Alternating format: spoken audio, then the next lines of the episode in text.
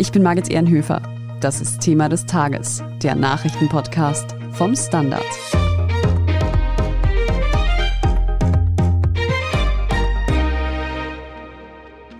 Endlich einmal gute Nachrichten in der Energiekrise. Zumindest klingt es ganz danach. Durch einen neuen Deal der OMV soll mehr Gas nach Österreich transportiert werden können. Und zwar rund die Hälfte des österreichischen Jahresbedarfs. Ist das die Lösung in der Energiekrise? Wir sprechen heute darüber, woher genau das zusätzliche Gas kommen soll und ob uns diese neuen Lieferkapazitäten durch den kommenden Winter retten. Wir fragen nach, welche Auswirkungen dieser Deal langfristig auf Österreichs Abhängigkeit von russischem Gas hat und inwiefern wir trotzdem noch Energie sparen müssen. Günter Strobel, du analysierst für den Standard laufend die Energieversorgung in Österreich und bist mittlerweile auch regelmäßiger Gast hier im Podcast. Jetzt hat die OMV einen wichtigen Deal verkündet. Da geht es um Lieferkapazitäten in Pipelines. Das klingt irgendwie ziemlich kompliziert. Was genau hat es denn damit auf sich? Ja, das ist vergleichbar mit der Bahn. Wenn jemand einen Zug, sagen wir die Föst Eisenerz aus Rotterdam nach Linz führen will, dann muss sie auch um eine Trasse ansuchen. Das heißt, eine gewisse Zeit vereinbaren, wo sie diesen Zug dann von Rotterdam nach Linz bringt. Gas ist eine leitungsgebundene Energieform und insofern müssen eben auch so Kapazitäten gebucht werden. In dem Fall hat die OMV an einer Versteigerung teilgenommen und hat sich für umgerechnet 40 Terawattstunden, das sind 40 Milliarden Kilowattstunden Gas, die entsprechende Durchleitungskapazität gesichert. Startend mit 1. Oktober und endend vorerst einmal am 30. September 2023. Wir haben also einmal den Lieferweg gesichert, aber woher soll denn jetzt das Gas kommen? Das Gas kommt jetzt dann, wenn es wahr ist, aus drei unterschiedlichen Richtungen. Eine kennen wir ja zu Genüge schon, nämlich die Hauptrichtung von sibirischen Gasfeldern nach Österreich über den Knoten Baumgarten an der österreich-slowakischen Grenze.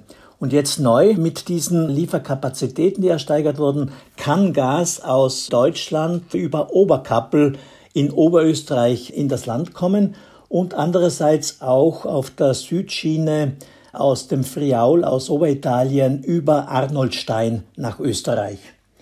Woher das Gas jetzt kommt, naheliegend sind die Gasproduktionsmengen der OMV in Norwegen, genauer gesagt in der Nordsee, also vor der norwegischen Küste.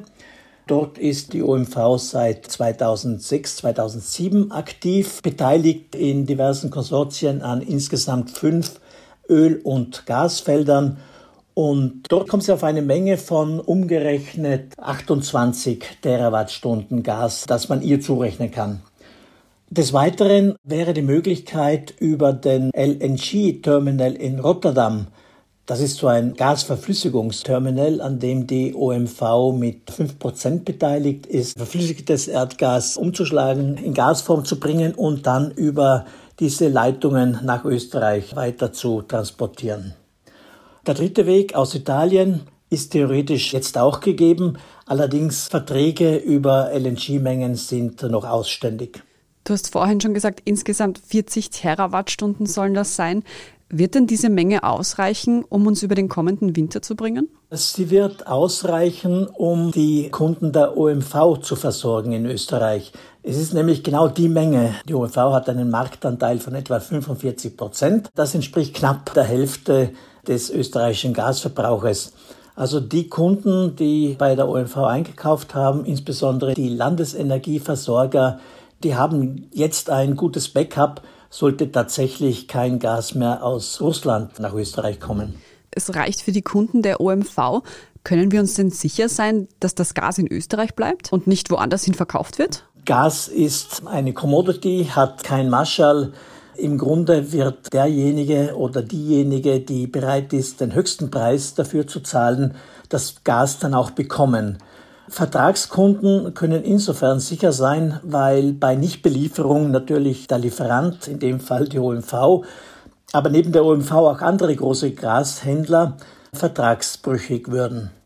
Die Gasknappheit besteht ja jetzt schon seit vielen, vielen Wochen. Was ich mich da frage, ist, warum ist man dann erst jetzt auf diese Lösung gekommen? Dafür gibt es wahrscheinlich mehrere Gründe. Einmal die große Jahresauktion findet immer jedes Jahr Anfang Juli statt wo dann die Leitungskapazitäten für über den Winter sozusagen neu versteigert werden. Andererseits hätte die OMV natürlich auch früher schon zuschlagen können, weil man kann unterjährig auch ein Tages, eine Woche, einen Monat an Durchleitungsrechten sich kaufen und sichern. Da ist aber nicht geschehen. Und da gibt's halt auch Spekulationen aufgrund des langjährigen guten Verhältnisses der OMV mit Gazprom in Russland. Gehen manche Beobachter davon aus, dass man von österreichischer Seite aus Russland nicht verärgern wollte und insgeheim doch darauf vertraut hat, dass Russland liefertreu bleiben würde, zumindest Österreich gegenüber. Seit aber nur reduzierte Mengen mehr ankommen an der Grenze, hat man gemerkt, hoppala, ist Feuer am Dach, wir müssen uns tatsächlich aktiv um andere Bezugsquellen kümmern. Da hat man sich am Anfang also ordentlich verschätzt. Nun sind diese zusätzlichen Kapazitäten ja sicher nicht billig. Wer zahlt denn das? Die Kosten trägt die OMV, was zumindest die Förderkosten betrifft. Bei den Transportkosten kommt der Staat ins Spiel. Und das ist wahrscheinlich ein zusätzlicher Grund, warum die OMV jetzt diesen Deal abgeschlossen hat. Aufgrund des Gasdiversifizierungsgesetzes, das vor zwei Wochen oder so beschlossen worden ist im Nationalrat, gibt es die Möglichkeit, dass die Regierung sozusagen die Mehrkosten, die anfallen, um nicht russisches Gas nach Österreich zu bringen, im Wesentlichen die Transportkosten, dass die abgedeckt werden. Dafür gibt es einen Topf, der mit 100 Millionen Euro gefüllt ist, Jahr für Jahr bis längstens Ende 2025. Wenn wir jetzt schon über Kosten reden, werden sich denn diese zusätzlichen Kapazitäten, die wir da jetzt bekommen, positiv auch auf die Energiekosten auswirken? Könnte es hier eine Entlastung für Heizkosten zum Beispiel geben? Davon kann man leider nicht ausgehen.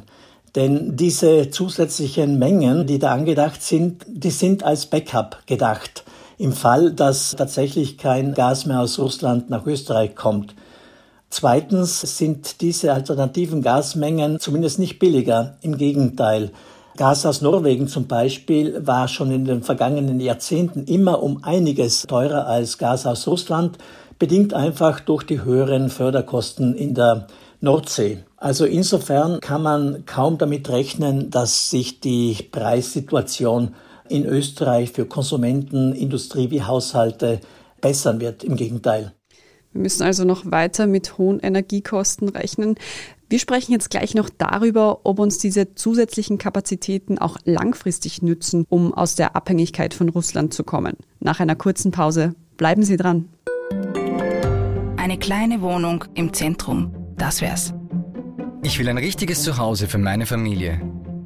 Mein Traum, ein Haus am See.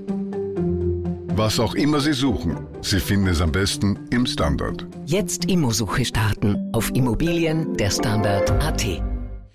Günther, Ziel ist es ja, weniger abhängig von russischem Gas zu sein. Du hast es vorhin auch schon angesprochen, die Rede ist ja immer von Diversifizierung. Sind denn diese zusätzlichen Kapazitäten jetzt nur ein einmaliges Ding oder bleiben uns die langfristig erhalten? Sie könnten uns langfristig erhalten bleiben, wenn dann im Juli nächsten Jahres wiederum diese Kapazitäten ersteigert werden, seitens der OMV oder auch seitens anderer großer Gashändler in Europa. Wie es jetzt aussieht, enden diese Durchleitungsrechte mit Ende September 2023. Bleibt also abzuwarten, wie viel dann im nächsten Jahr ersteigert werden kann. Aktuell sind wir jedenfalls noch abhängig von russischem Gas und ich habe sogar gelesen, dass die Abhängigkeit in Österreich zuletzt sogar gestiegen ist. Warum eigentlich? Ja, das ist eine relative Verschiebung. Die Mengen insgesamt sind kleiner geworden, aber die Abnahme an Mengen aus nicht russischer Förderung, die sind noch stärker zurückgegangen.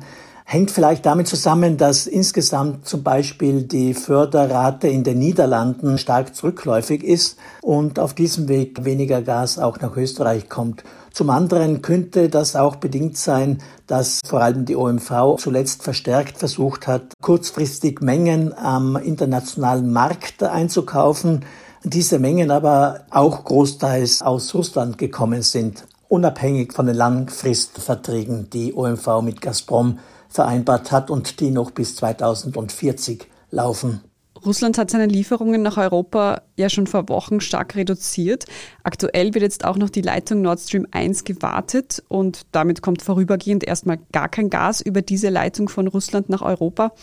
Muss man sich da Sorgen machen, dass Präsident Putin diese Leitung auch nach der Wartung weiter geschlossen hält? Es ist leider davon auszugehen, dass der russische Präsident immer wieder versuchen wird, die Spannung hochzuhalten. Das bewirkt einerseits den Effekt, dass die Preise in die Höhe schnalzen. Man hat gemerkt, wenn Gaspreise international in den vergangenen Monaten nach unten tendiert haben, dass dann immer irgendeine Komplikation aufgetaucht ist seitens der russischen Seite, was den Gaspreis wieder in die Höhe befördert hat. Also ich gehe nicht davon aus, dass die Leitung komplett und auf lange Zeit tot sein wird. Putin wird den verlängerten Arm Gazprom anweisen, einmal mehr aufzudrehen, dann wieder zurückzudrehen, dann vielleicht einmal auf Null und dann wieder einzuschalten, einfach um die Spannung hochzuhalten und das Preisniveau eben in der Höhe, weil davon auch Russland massiv profitiert. Trotz geringerer Mengen an Exporten sind die Einnahmen im Grunde kaum gesunken. Das zeigt also einmal mehr, warum sich Europa aus der Abhängigkeit von Russland lösen sollte. Um Lösungen aus der aktuellen Gaskrise ist auch die EU bemüht. Und da wurden diese Woche erste Informationen zum Gasnotfallplan bekannt. Günther, was kannst du uns denn dazu sagen? Was ist hier geplant? Ja, ein wichtiger Punkt, der vorzeitig publik geworden ist, betrifft die Raumtemperatur. Die EU-Kommission will anscheinend die Empfehlung ausgeben, dass in öffentlichen Gebäuden, aber auch in Büros oder in kommerziellen Zentren, will heißen Supermärkten, Einkaufsmalls etc., die Raumtemperatur im Winter nicht über 19 Grad angehoben werden soll. Mit dem Ziel, möglichst viel Energie einzusparen und damit insgesamt die Situation in der Energieversorgung während der schwierigen Wintermonate entspannt zu halten, sagen wir so. Das sind Empfehlungen, die können dann von den Mitgliedsländern aufgegriffen werden, werden sicherlich diskutiert. In einem Land wird es dann heißen 20 Grad, muss es bei uns sein. In einem anderen Land vielleicht kommt man mit 18 Grad über diese schwierigen Monate. Aber es ist zumindest eine Leitlinie, die in Europa dann eingehalten werden soll. Weiß man denn schon etwas, wie in Österreich auf diesen Vorschlag reagiert wurde? Im Grunde relativ positiv, sei es von betroffenen Handelsunternehmen, sei es auch von Seiten der Wirtschaftsforscher, die sagen, man muss jetzt jede Gelegenheit in Angriff nehmen, Energie zu sparen, weil die Situation sicherlich ernst ist und ernst bleibt, auch wenn es der OMV mittlerweile gelungen ist. Manche sagen, zu spät gelungen ist, erst diese Leitungskapazitäten zu sichern. Günther, wie würdest du jetzt die Gesamtlage für Österreich bewerten mit diesen Lieferzusagen der OMV? Kann man sagen, dass damit die Energiekrise erst einmal überstanden ist? Sie ist nicht überstanden. Es ist einmal die Basis geschaffen worden, damit überhaupt alternative Gasmengen jenseits von russischen Gasfeldern nach Österreich gelangen können. Es hätte uns nichts geholfen, dass wir LNG-Tanker sozusagen für Österreich akquirieren. Wir hätten das Gas dann gar nicht nach Österreich gebracht. Jetzt ist zumindest diese Voraussetzung geschaffen und damit doch ein wichtiger Schritt in die richtige Richtung gesetzt. Ein Schritt in die richtige Richtung, das klingt doch mal nicht schlecht. Energiesparen müssen wir aber trotzdem noch, oder? Das bleibt angesagt und ist sicher auch im Interesse jeder Einzelnen und jedes Einzelnen schon einmal mit Blick auf die Energierechnung. Jede eingesparte Kilowattstunde Strom oder Kilowattstunde Gas verringert die Rechnung am Ende des Monats und das ist sicherlich auch noch zu bedenken dieser OMV-Deal und die zusätzlichen Lieferkapazitäten sind zumindest einmal eine positive Nachricht in dieser Energiekrise. Wir werden sehen, wie sich Russland weiterhin verhält, ob da, wie du sagst, die Gasmengen immer wieder gedrosselt werden. Danke für deine Einschätzung heute, Günter Strobel. Gern geschehen. Wir sprechen jetzt gleich noch über die Regierungskrise in Italien. Wenn Ihnen diese Folge von Thema des Tages bisher gefallen hat, dann abonnieren Sie uns doch auf Ihrer liebsten Podcast-Plattform. Und wenn Sie schon dabei sind, dann lassen Sie uns gleich eine gute Bewertung da. Das hilft uns wirklich sehr. Jetzt aber dranbleiben, gleich gibt's die Meldungen.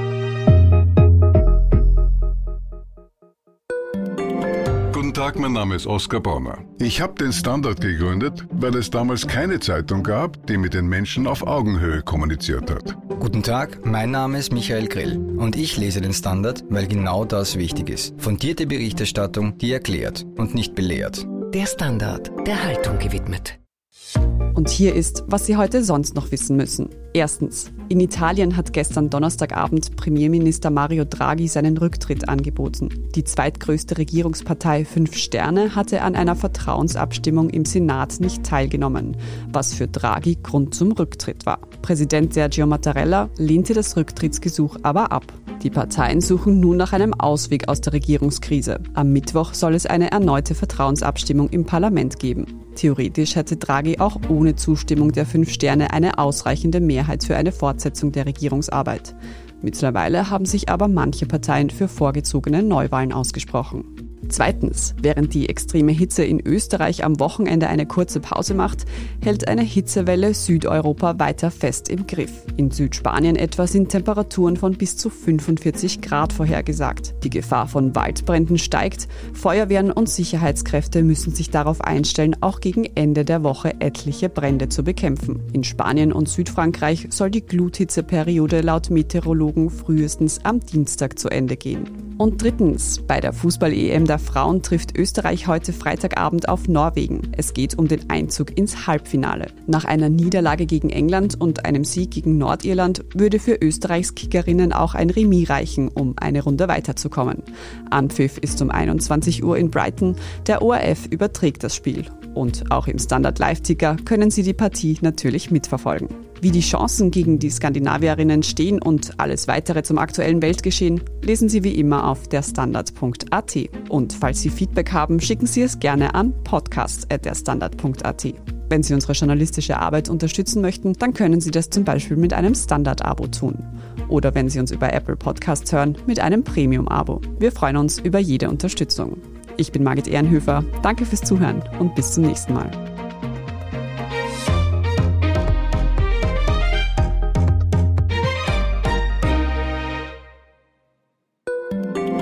Ein Job mit mehr Verantwortung wäre super. Ich will eine bessere Work-Life-Balance. Es muss ganz einfach Spaß machen. Welchen Weg Sie auch einschlagen möchten. Er beginnt bei den Stellenanzeigen im Standard. Jetzt Jobsuche starten auf Jobs der Standard.at.